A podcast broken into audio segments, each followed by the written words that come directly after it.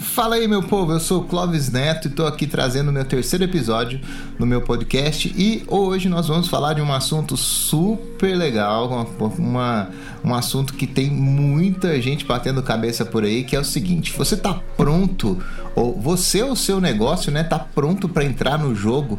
E esse jogo que a gente chama é o digital mesmo, o comércio, o mercado digital. Como é que tá o seu negócio hoje? Tá tudo organizadinho, tá tudo belezinha, prontinho para entrar de cabeça nesse jogo? Então, não é bem o que eu tenho vivido nesses dias aí. Eu tenho presenciado, tenho conversado com vários especialistas aí também na, na nossa área, e o que está acontecendo é que muita gente acredita que o digital é simplesmente um botãozinho que você chega lá e aperta, e no outro dia tá cheio de cliente, uma fila de clientes para poder ser atendido.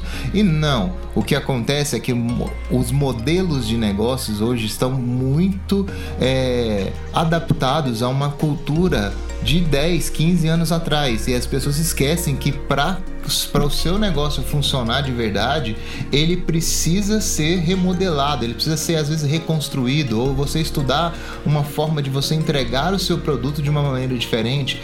Tudo isso faz parte desse novo momento que os, os cenários, né, esse mercado vive hoje. E o que a gente precisa entender é que de todos esses fatores, né, é, nessa construção, a venda não é o primeiro passo.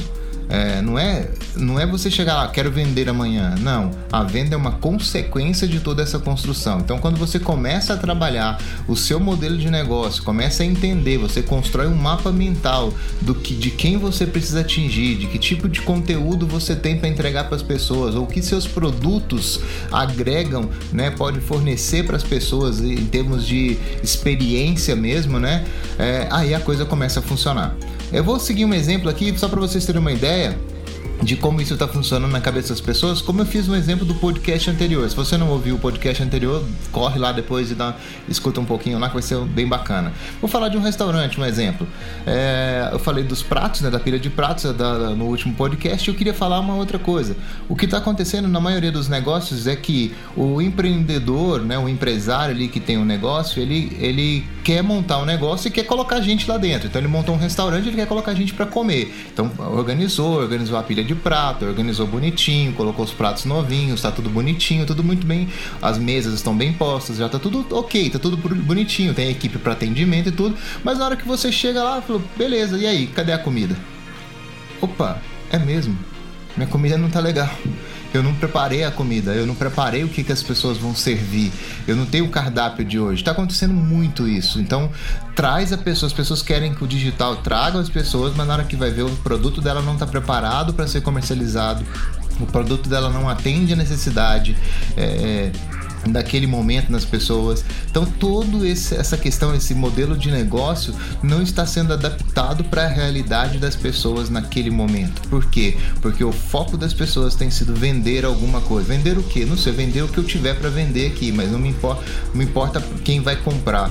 E não, o nosso cenário hoje dentro do digital, dentro das performances, dentro das, da, né, dos negócios, né, é produzir construir produtos que tenham realmente que façam sentido é, na vida das pessoas.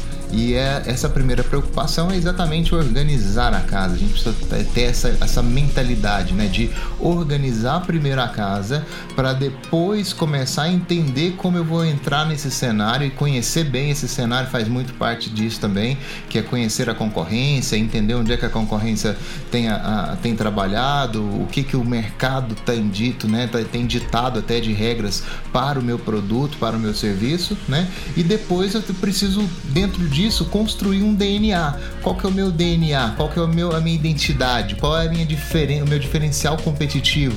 Qual é a diferença do meu produto dentro desse cenário? Aí sim eu começo a fazer sentido para divulgar isso para as pessoas, para levar isso para as pessoas e atrair a curiosidade delas para dentro do meu negócio. Tá? Fica uma super dica para vocês. Se vocês quiserem falar mais sobre isso, estou sempre à disposição, vocês sabem disso. E um super abraço e tamo lá. Até o próximo podcast. Valeu!